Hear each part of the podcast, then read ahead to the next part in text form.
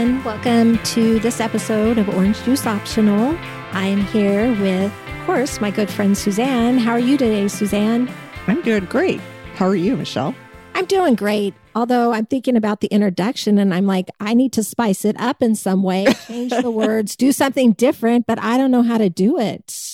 Uh, well, yeah, you're asking the wrong person. That's why you always do the introduction because I don't know how to do it.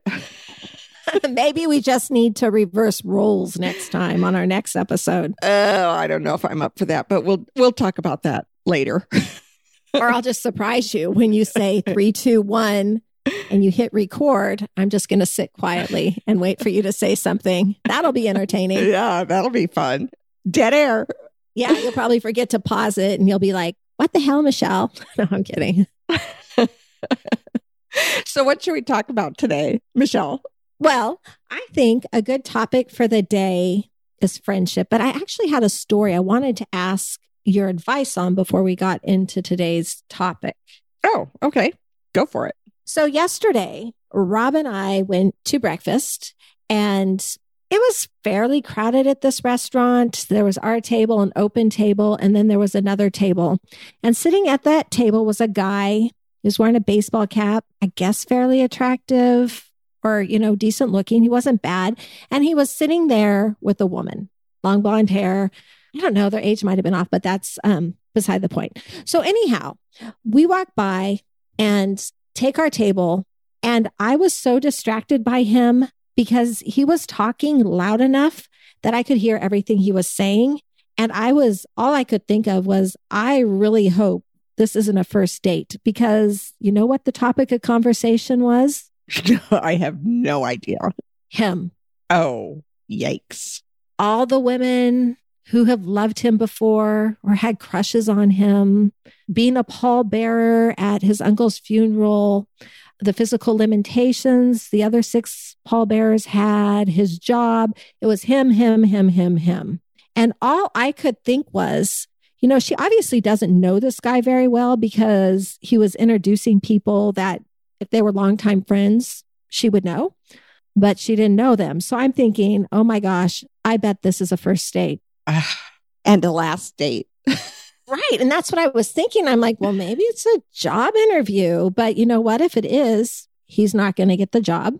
And then I'm thinking, oh my gosh, what if they met like on match.com and this is a first date? Then I'm thinking, he's not going to get that first date. And then I'm thinking maybe this is a Tinder hookup. They both swiped right. But if that was the case, good thing he likes himself so much because that's who he's going home with. I, am just telling you, it was so bad. I, I could not sit still. And then I felt guilty. And this is a part I wanted to ask you about because I was overhearing all this and listening. I wasn't intentionally, he was just loud enough that it got my attention. And then it annoyed me so bad because who talks about themselves that much that I couldn't even relax. So was it wrong of me to continue to listen to the conversation? I did try to distract myself.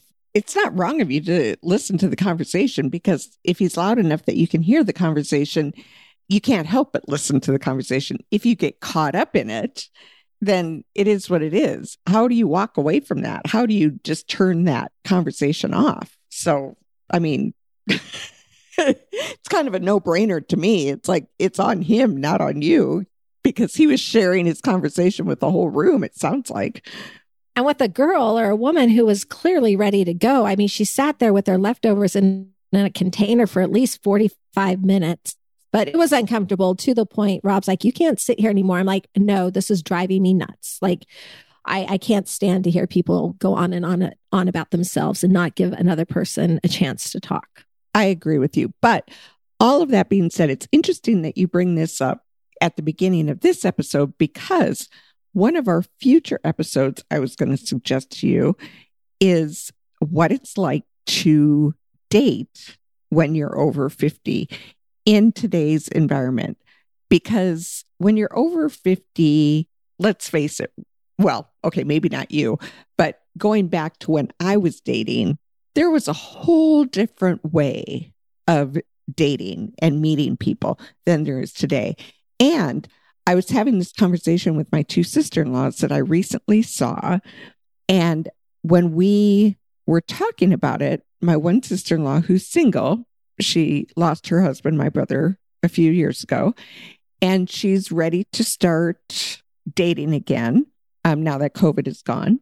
And we came up with that idea. We need to do a podcast about what it's like to date after the age of 50. And she needs to be a guest because she knows firsthand what it's like and how different it is today to meet people than it was 30 years ago, 40 years ago.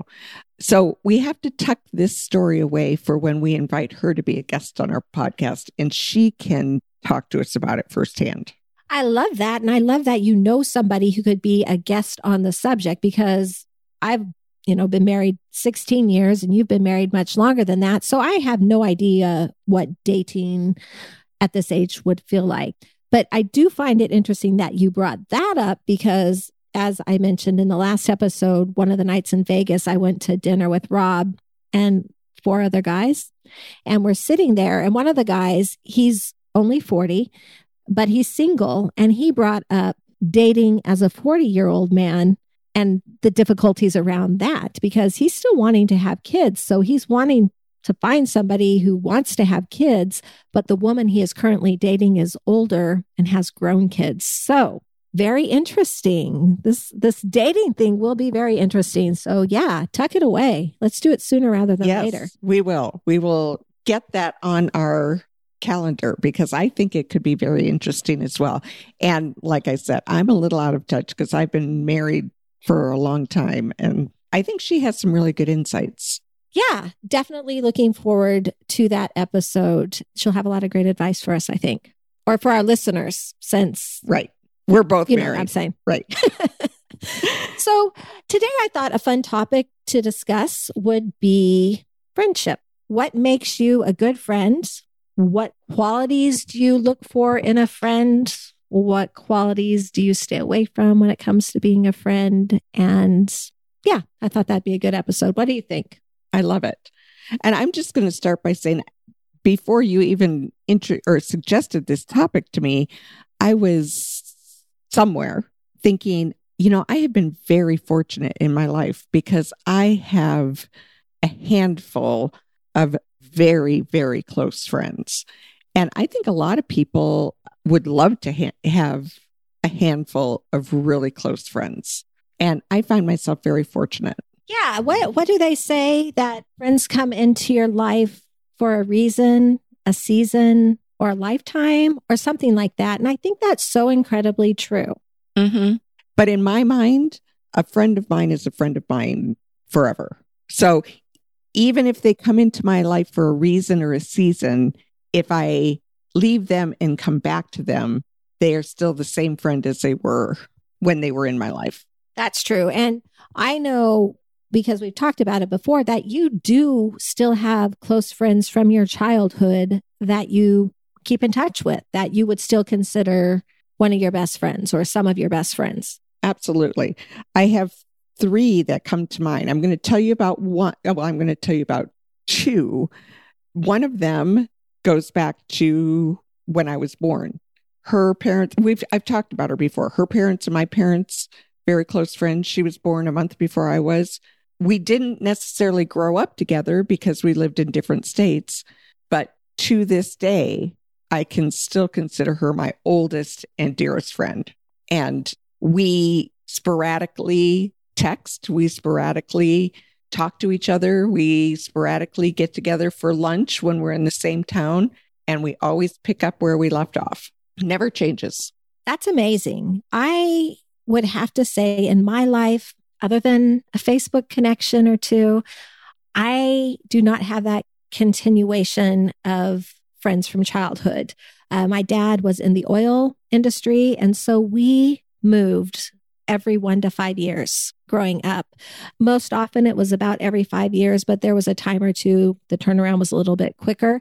And so it was always about moving to the next place and meeting the new friends. And so that continuation there, you try to keep up with letters as a younger kid, you try to, you know, keep in touch, but it fades away a little bit, which makes me sad. But they are Facebook friends, but nobody that I talk to on a day to day or you know, when we get together, we could talk forever about things because that continuation is just not there on either side.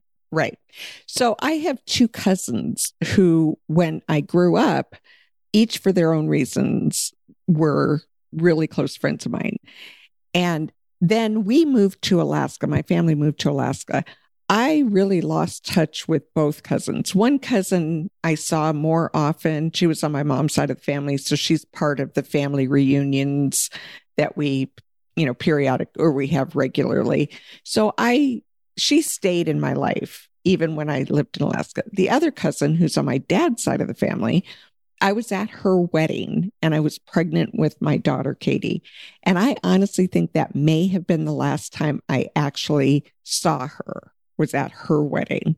My daughter's 34 years old. So that's how long it had been since I had seen her until my sister was getting married in Michigan eight years ago. And this cousin showed up at my sister's wedding in Michigan. And she truly is one of my oldest and dearest friends, even if she's my cousin. And I have never been so ecstatic to see someone come back into my life after not seeing her for 25 years. And we picked up where we left off.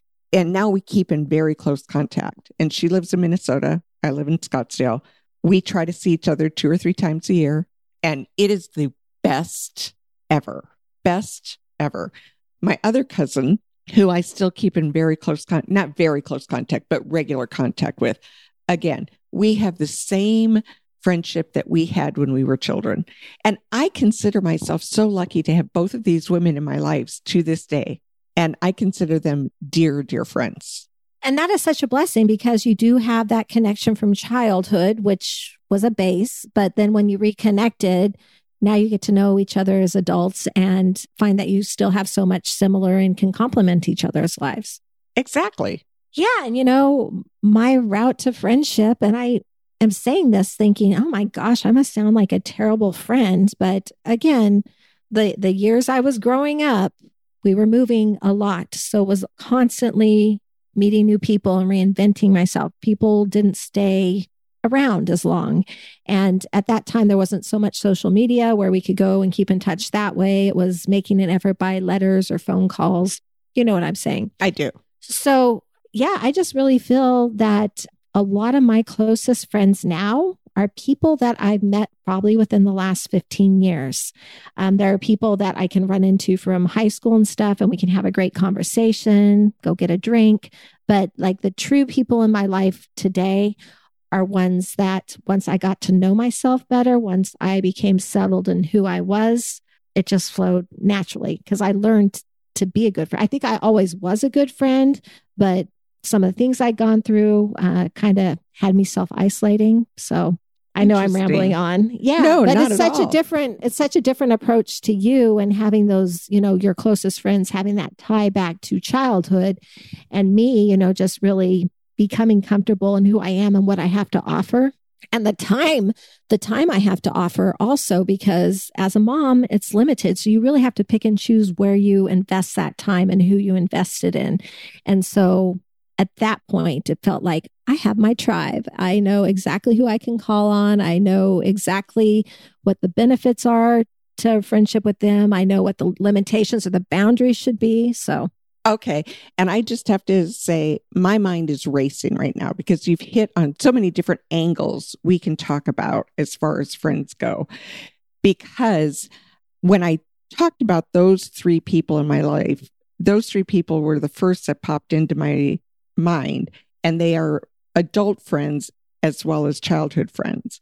But I also have adult friends that I met, like you met some of your friends in the last 15 years, that are truly deeply personal, close friends. I consider best friends. And it's fascinating because I go back to what you said in the beginning reason, season, lifelong friends. And I consider all of my friends, once they become my friend, they stay my friend. They will be my friend forever. But you just touched on so many angles. I don't know where to begin. Wow, you're leaving me speechless. So I hope you find where to begin. okay, I have to think about this. Where should we begin this conversation? How how do you decide when you meet someone? How long does it take you to figure out they're going to be a close friend? And what is it that pulls you towards them? You know, there are a couple people in my life where that connection wasn't instantaneous. It's not like I met them and I was like, I really want to be close friends with you. And I see myself being close friends with you. But the opposite has happened to me also, where I'm like, oh, I feel completely connected to you. But then when you get in a little bit deeper and you invest a little more time, it's just not as clicking as you it thought it would. Was. Yeah. Does that make sense? That does make sense. I tend to, when I'm looking for a friend, I like people who are funny. I like people who don't take themselves too seriously. I like to be around people who are direct and you know where you stand with them. Because I'll tell you this about myself. If y'all haven't already guessed it, I can be a little bit beat around the bush type of person. And I don't find that quality attractive in myself. And so the people I'm genuinely drawn to, they're strong women. They're successful women. They know who they are. And it usually clicks that way. That's so interesting. And again, everything that's coming out of your mouth, it's making my head spin because there's so much I want to contribute to this conversation. And it's crazy that you're clearly tapping into a subject that is near and dear to my heart because think there is so much ground to cover in this subject. There is. And it may take two episodes to cover it all because, you know, there is a side of what makes a good friend and all the questions that go with that.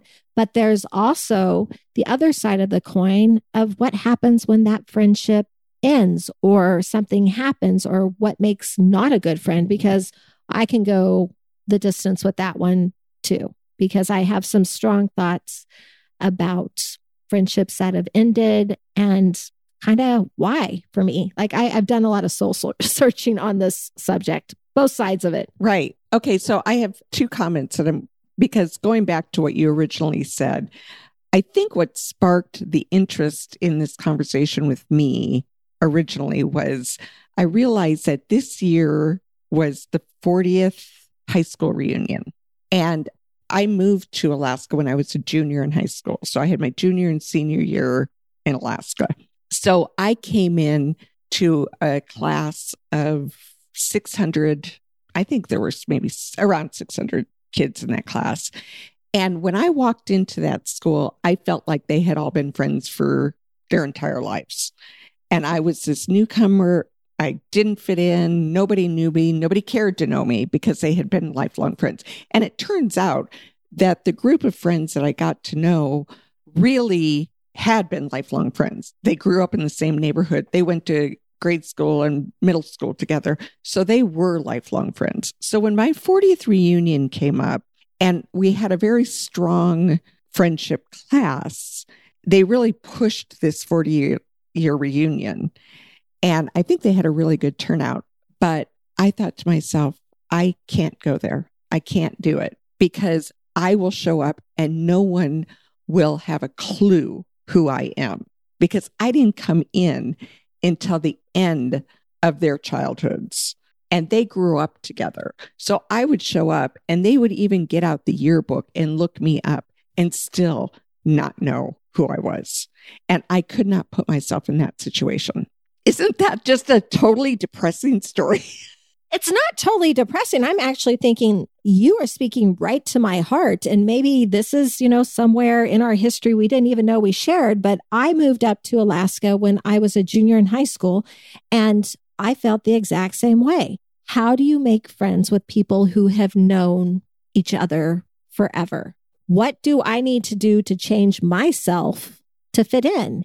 And that's where that self discovery started for me, like pushing the boundaries, getting a little bit smart mouth with my parents. Sorry about that, mom and dad. I know you mm-hmm. listen. I am sorry.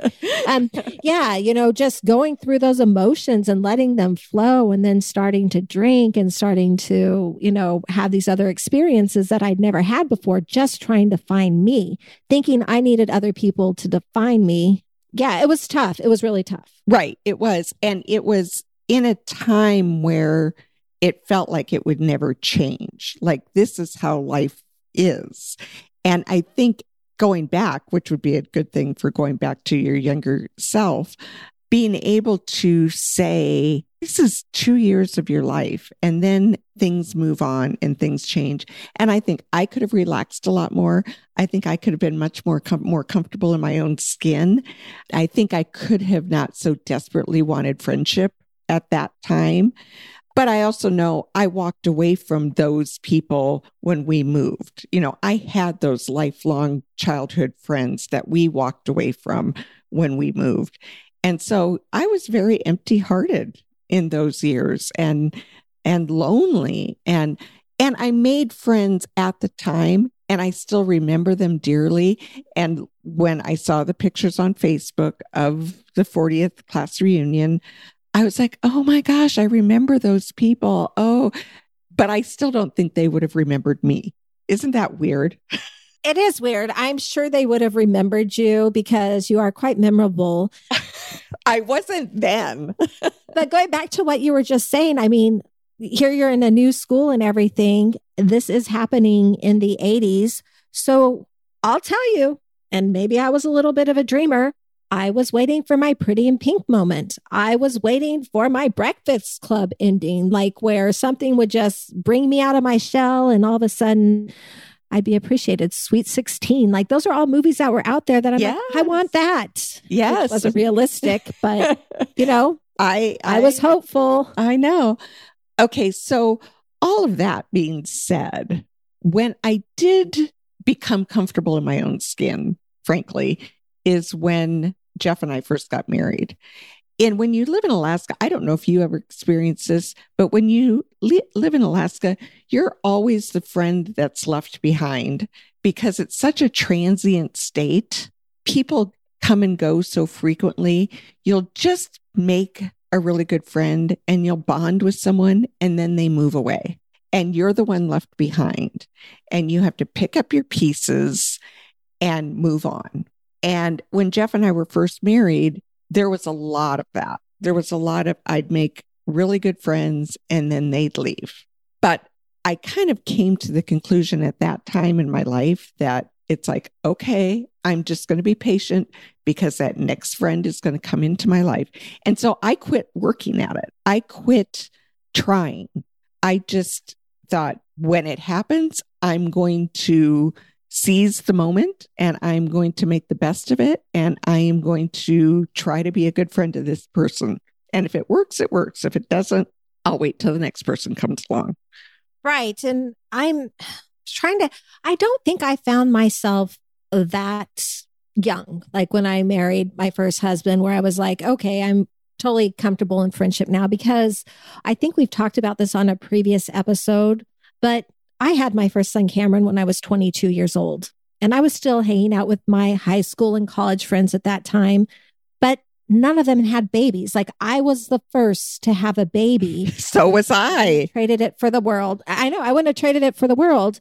But then I have these, you know, 20 young 20 year olds like, let's go to the bar. Let's go do this. And I'm like, I can't. I, I can't go do that. Like I have to buy formula and my baby is going to be up in a couple hours. So I'm stuck between them. And then I'm stuck between moms who do have kids my child's age, all being about 10 years, five to 10 years older than me. And it was a really tough place to feel like I fit in anywhere. And I had a couple wonderful friends that really took me under their wing, and the age didn't matter. And we did a lot of things together. And I don't talk to them every day on a day to day basis, but I do believe they're one of those people that if we were in a room together, we would have a brilliant time catching up. But I had a lot of insecurity about that because I was, you know, too young here. Now I'm too old everywhere, but whatever. well, and that being said, I can relate so much to what you're saying because I had those days too, because Katie was the firstborn I didn't have any friends with children. Most of my friends weren't married when she was born because Jeff and I got married fairly young, not as young as you did, but we were fairly young as well. I was 22 when I got married, 24 when I had Katie, and no one around me had children. And it was tough. It was painful because I, again, went into that lonely stage where it's like, no, there's no one to relate to me. And when they're babies, it's not like you have school as an outlet where you meet other parents. You just don't. You're isolated. You're home with that baby. And yeah, the friends that we used to spend time with, they kept spending time with each other. And we just gradually weren't able to do that anymore because of the baby. And we loved, I mean, we adored having Katie, but it was a very drastic change in our lifestyle.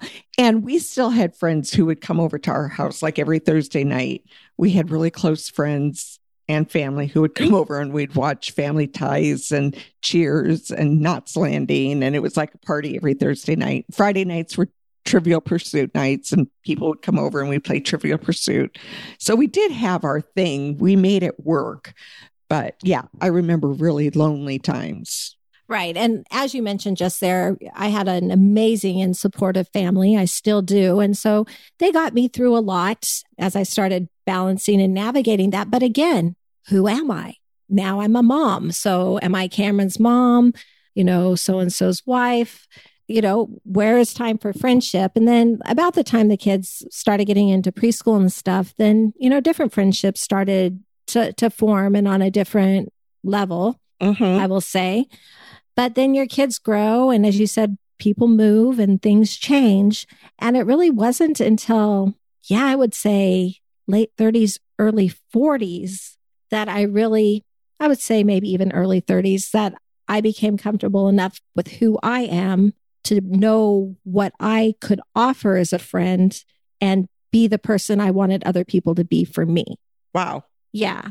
And, you know, really it all came down to making that conscious choice that this person matters and I'm going to devote the time, the follow up, and everything to be a good friend. Where before I might not have had the time or I might have rushed it or forgot to return a text, which I hate to do. I hate when I do that. Okay. I remember though when you and I first became friends and you would text me. And I think just because I'm just that much older than you that texting was so foreign to me. I didn't understand texting protocol. I think I actually had to ask my kids, it's like, okay, so if I have a text conversation with someone, is it always up to me to respond to the last text? How does a texting conversation end? You know, it's like, am I being rude if I don't answer? Just remember that because you were the best texter. And you at one point asked me, you said, Would you rather be a friend that talks on the phone or a friend that texts? And I'm not a big phone talker. So I, I was like, Oh, texting, absolutely. But then I didn't know, I got stressed because I didn't know how to end a text. I didn't know if I should end a text. Do I just keep the text going? I mean, so it's kind of funny that you bring that up because it's like, ah, I remember texting protocol, learning texting protocol. Right. And that's another thing we definitely have in common. Neither of us really like to talk on the phone very much. No, so it's kind of funny that we do a podcast remotely where we can't see each other because I was just going to say that it's like talking on the phone. It is like talking on the phone. So it's so stupid because it's like, how can I not like talking on the phone when I can do a podcast, which is basically like talking on the phone? Right. And basically the only time I call you is if it's too much to to type or I needed a quick answer. Right, exactly. And all that being said about talking on the phone, I have a couple of friends who are phone talkers. So it's an exception to that, to my rule of not wanting to talk on the phone because I have a couple of friends who are very comfortable on the phone and we have amazing conversations and I can sit down and talk with them and it'll be an hour later and I'm still talking to them without even knowing that. I love when that happens. I do too. And I, I have a couple of people that I do talk on the phone with, and you know, I'll look at the phone and it'll be an hour and a half later, and I'll be like, "Wow, I, I know, probably go get something done." But I will say, when I talk on the phone, I walk, so I'm at least getting steps and exercise while I'm talking in that time. Wow. See, that's interesting because I just recently found I had one friend who, when our kids were growing up, they were the same ages. So we had a lot in common. We were involved in the same organizations in school. We did a lot of events together. And I just recently found out that she would talk on the phone to me while she was doing her morning routine, you know, making the beds, loading the dishwasher, you know, doing her cleanup stuff. Whereas when I would talk to her, I would sit on my sofa and drink my cup of coffee. And because I was on the phone, I didn't know that she was doing all of this other stuff while she was talking to me. Whereas I just sit and enjoy my coffee. Right. And I wish I could do that, but I cannot. And I will tell you, at least two of the boys walk when they talk also. So they've probably seen me doing it all my life. I just cannot sit still while I'm on, on, a telephone. I have to walk or move around or something. So then how do you sit still when you're doing your podcast or don't you? Do you walk around? No, I am sitting still while I do my podcast, but I'm only doing that because I don't know what the microphone might right. pick up. And I don't, you know, I close the windows because I don't want it to pick up the traffic outside. I don't want it to pick up my footsteps. I trip a lot when I don't pay attention. So I don't want to have you hear me like kick something and then uh, fall over or stub my toe or something like that because I'm a little bit clumsy also. Well, okay. So my next point that came to mind when you were introducing this concept of friendships is so what do you look for in a friend? If a person is approachable, that would be the number one thing I look for is a person welcoming in their approach. And if they are, and I get the green light that they want to converse more, it sounds so staged. Like I don't even know what I'm trying to say. I guess what I look for in a friend is somebody I am compatible with, somebody who is willing to invest the time in me so that it's not like just a one sided relationship? Yeah, I actually, that was going to be my answer. And I was kind of waiting for you to get around to that because it was like, first thing I look for in a friend is someone who shows interest in me. Now, I hope that I can say the same about being a friend is that I hope I can show enough interest in my friends so that they want to be around me. So it's kind of like that back and forth volley. Like it's like you show interest in me, I'll show interest in you, and our friendship will develop. Right. And I I do try with people and I do reach out. I'm very good about that and following up.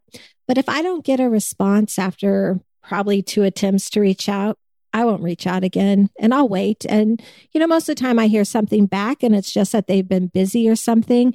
But um, I really do believe it has to be pretty close to 50 50 for it to work for both people. I agree with that. Although I think we're allowed times of it's 60% about me, 40% about you, as long as we come back around to now it's 60% about you, 40% about me.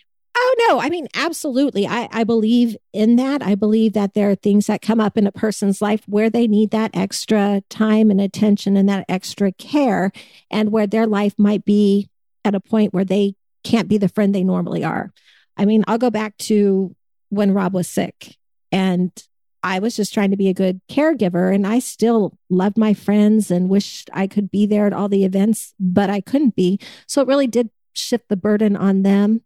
Not burden, but shift the friendship on them to reach out because I probably wasn't reaching out as often as I did before. Does that make sense? Absolutely.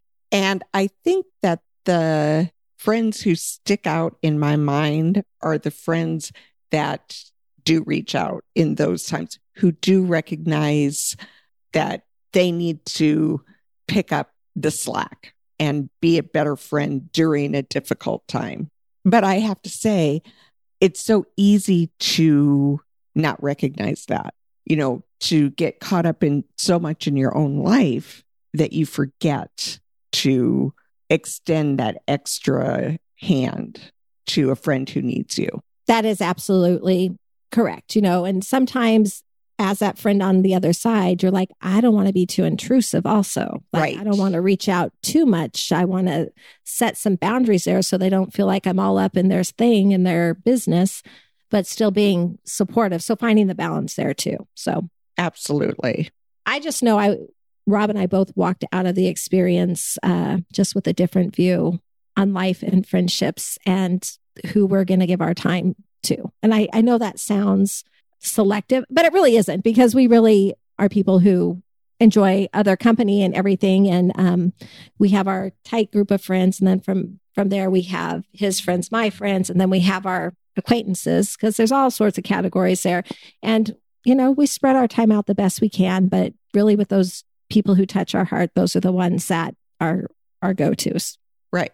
Well, and that brings up another interesting point that I wanted to be sure and touch on because there was an aha moment for me when it came to friendships. And I could say this was 15, 20 years ago that I had this aha moment, but it was like a breakthrough for me because I um, always thought that a friend had to be an all inclusive friend, that if you had a good friend, they should be able to cover all of your bases with you.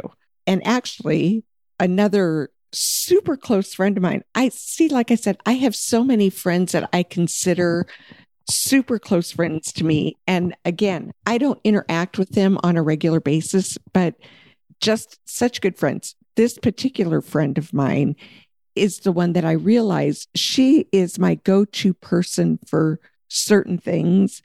But if I expected her to remember my birthday, she was not the friend to expect it from because she didn't remember birthdays. She didn't even remember her own birthday. It wasn't a priority to her. I expected her to let me cry over spilled milk. She was not the friend to go to. And when I had that realization, like she is still one of my best friends. She is not just not the friend to remember my birthday, or she's not the friend that I go to when I'm crying. It was like, oh, so if I want someone to re- remember my birthday, I'm going to call Michelle because Michelle never forgets my birthday. Or I'm going to call, I have a couple friends who will never forget my birthday. So if it's about my birthday, I know which friends to count on. If it's about me crying, I know which friends to, to call. And they don't all have to be all inclusive. I can have different friends for different reasons. Right. And you just learn to appreciate them for what they have to offer.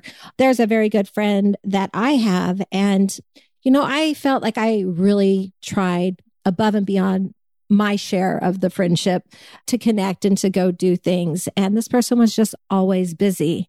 And it took me a moment to step back and say, that's who she is to everybody. She is just so incredibly busy. She's engaged in life. She, you know, is doing things.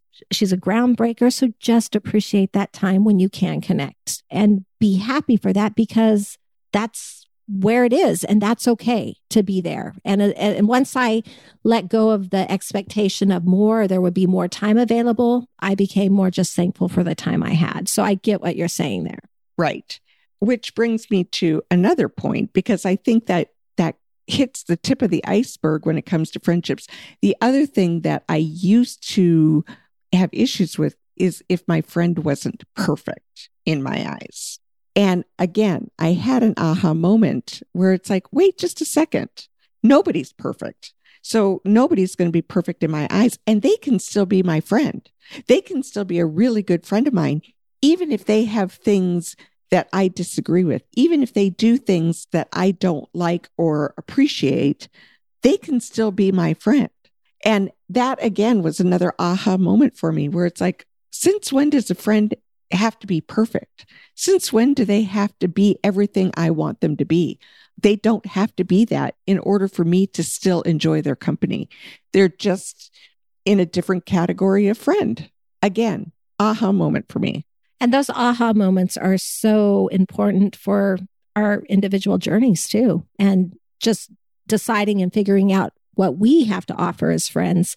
So, yes, definitely somebody showing interest in the friendship. That's very important.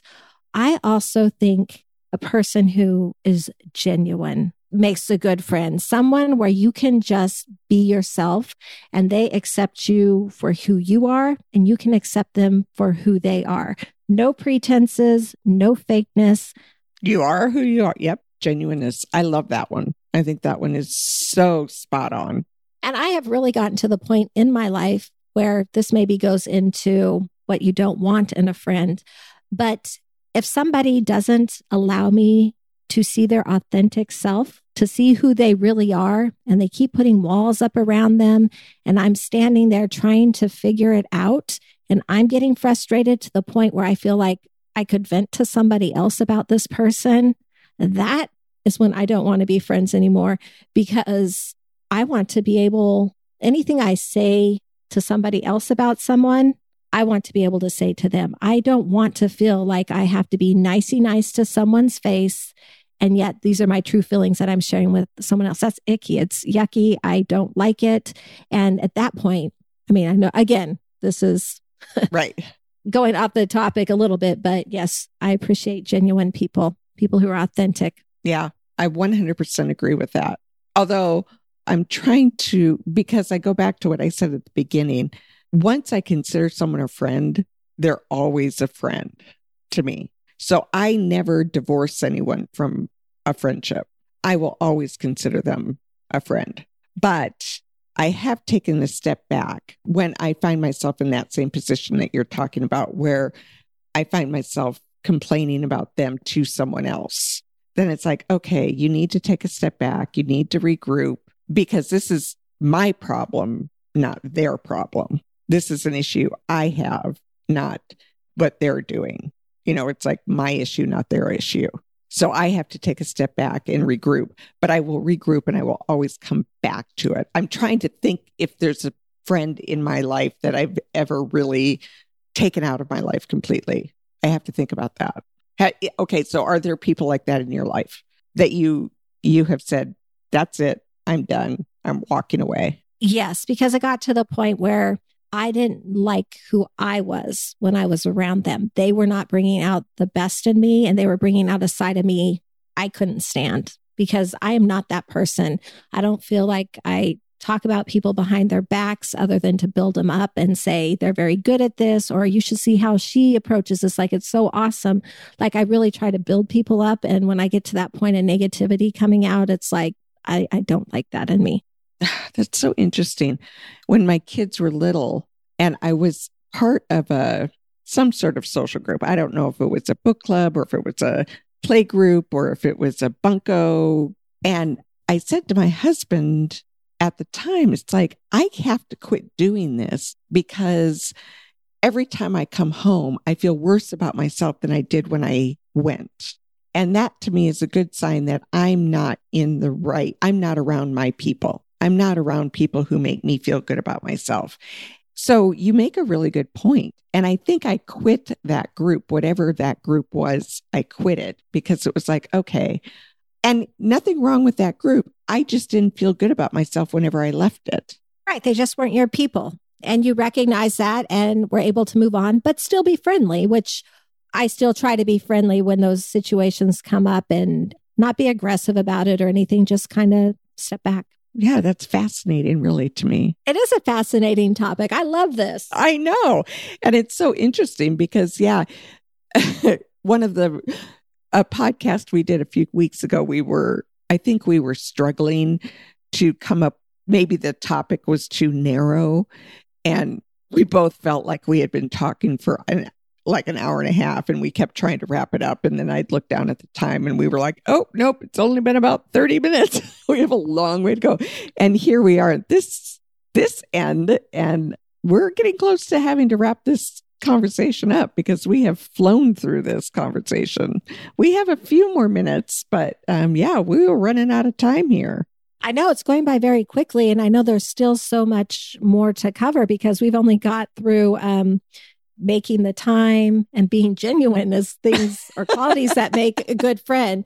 Um, I'll just throw out a few more off the top of my head. Being trustworthy, having a strong sense of who you are is important, and having a really good sense of humor because you have to in life. You have to find those things that you can laugh out about to share and to grow to make you know new experiences so Oh, and ease of conversation is good too. Well, ease of conversation. But that being said, okay, you're going to find it hard to believe because I do most of the talking during our podcast, but I am not a conversationalist. So that being said, I like to be around friends who carry the conversation because I am just not very good at it. And I have friends who are great conversationalists who can carry conversation and it's like, I love them, but that is not a good quality in me as a friend because I have a really hard time carrying a conversation. Right. And that's all about balance. But I'm going to give you credit here, Suzanne, because uh, I saw you in Vegas just last week. And there were a couple dinners where you had to carry the conversation and you did a wonderful job. You didn't give yourself enough credit there because you you did carry that and you were engaging and I was proud of you. Well, it's probably the wine I was drinking. oh yes, the liquid courage. Yeah, liquid courage, yeah. And there are few filters when you drink. So, but thank you because they actually turned to be very nice dinners and I really enjoyed myself. Well, that's good. Are there any other qualities you look for in friends? I mean, of course, similar interests and things like that.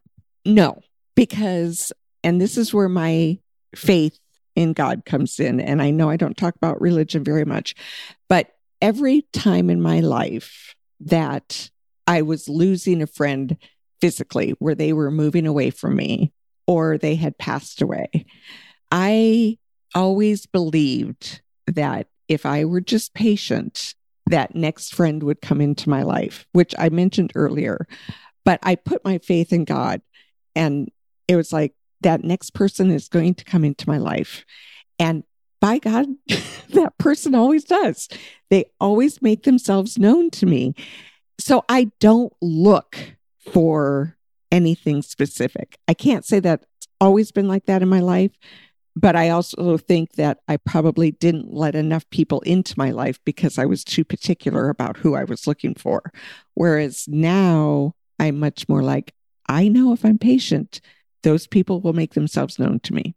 And you follow your intuition. Yes, I do. I follow my intuition. Yeah. So that gut instinct really will also let you know if you're listening. But that being said, when we went to Paris together, that was one of our first trips together, first time that we really got to know each other. You were one of those people where it's like, if I don't become friends with this woman, I am a fool because we had so much in common.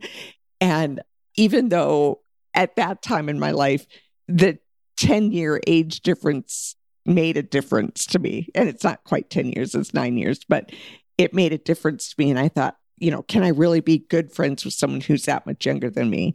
But it was definitely one of those times in my life where it's like, well, I would say I'm a picky eater. And you'd say, well, I think I'm a pickier eater.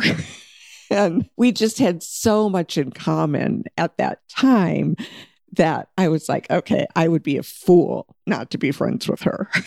And we all know that you are no fool. And I will say uh, the age difference never really mattered to me because along with a friend, I also got a mentor, someone who had already gone through some of the things that I was stepping into. And I think that also bonded us because we were able to talk about it, similar experiences, or this is coming in. How do I deal with it? Because you'd already been there, or you knew people who had been there so, well, and that is maybe an advantage to being the older person in a relationship because, yeah, not that I have all the great knowledge, it's just been there, done that. So, you know, here's maybe how I dealt with it, and here's how I maybe would have done it differently had I had the chance to do it again. But those are very kind words of you to say. But I think that's that is an advantage of being the older person in a friendship because you do have that been there, done that attitude. Right. And I can say with um, several of my newer friendships, um, people I have met that I can talk to about um, the spiritual side of things, quite a few of them are younger than me, like in their mid 30s, early 30s. And it bugged me. Like you said, it bugged you that I was so much older. I'm like, they're going to just think I'm ancient or antiquated or something. But again, I realized that I can bring that experience to the relationship also. And, and it's mutually benefiting because hopefully I'm helping them and I know they're helping me. So it's a different perspective. I agree. And and I hate to wrap this up, Michelle, but we are on the brink of being way past our time. and so we're going to have to pick this conversation up again in another podcast. Okay, well, let me just throw this out here to you and then we'll end because maybe this is where we start our next podcast, or maybe we give it a week for or a break for a week or two. But I was just talking about my spiritual friends. Mm-hmm. I have my gang of six. I have my Zumba friends. I have my book club friends. I have my Chiniga friends. all different friends. They don't all know each other. I'm the common piece. How do you feel when those worlds collide? Just throwing a little Seinfeld Oh, out there for you all to listen Yeah. or for you all to think about before. Oh man. Yeah, that is such a great. Yeah, that's where we're going to pick up the next time we address friendships because I have so much to say about that, as I know you will too. But yeah, great teaser to leave with because yeah, there's so much to say about that. So much to say because, well, yeah, I'll leave it there because with all that shared, I'm going to say cheers, friend. Cheers, my friend. Thank you for tuning in to our podcast, Orange Juice Optional. What many of you wouldn't know is that this podcast has been a shared vision of ours for many years. And knowing what we know now, I can't believe we've waited so long to make our vision a reality. right? I really think the hesitation on our part came from all the unknowns of podcasting, the biggest unknown being the toughest one. Where do we begin? That's when we found Podigy and Riley. And you know, if we had Godsend music, I'd cue it right now. Riley is a know everything about podcasting kind of guy, and the best part for us was that he was so nice and down to earth about everything. And by everything, I mean he answered so many questions, he gave so much reassurance, and he offered advice on things we hadn't even considered. Initially, Podigy helped us choose our recording equipment, find our music, create our artwork, and set up our templates for recording. And seriously, how many Zoom calls did setting up the templates take? Probably too many to count because we are technology challenged. But the best part of each one of those calls was the reassuring voice on the other end. I love that about Podigy. Now that our podcast setup is complete and things are running a bit smoother, knock on wood, Podigy is going to edit each upcoming episode, do our show notes, and get our show out there for the listeners. Their help takes so much off our plate that all we really need to worry about is our friendship, next week's topic, and if it's an orange juice needed kind of day. So if you're interested in podcasting, please don't let the unknown stop you. Please check out Riley at podigy.co. That's P O D I G Y dot C O. They have packages available based on each show's individual needs. Thanks again, Podigy. Our next toast is for you. Cheers. Cheers.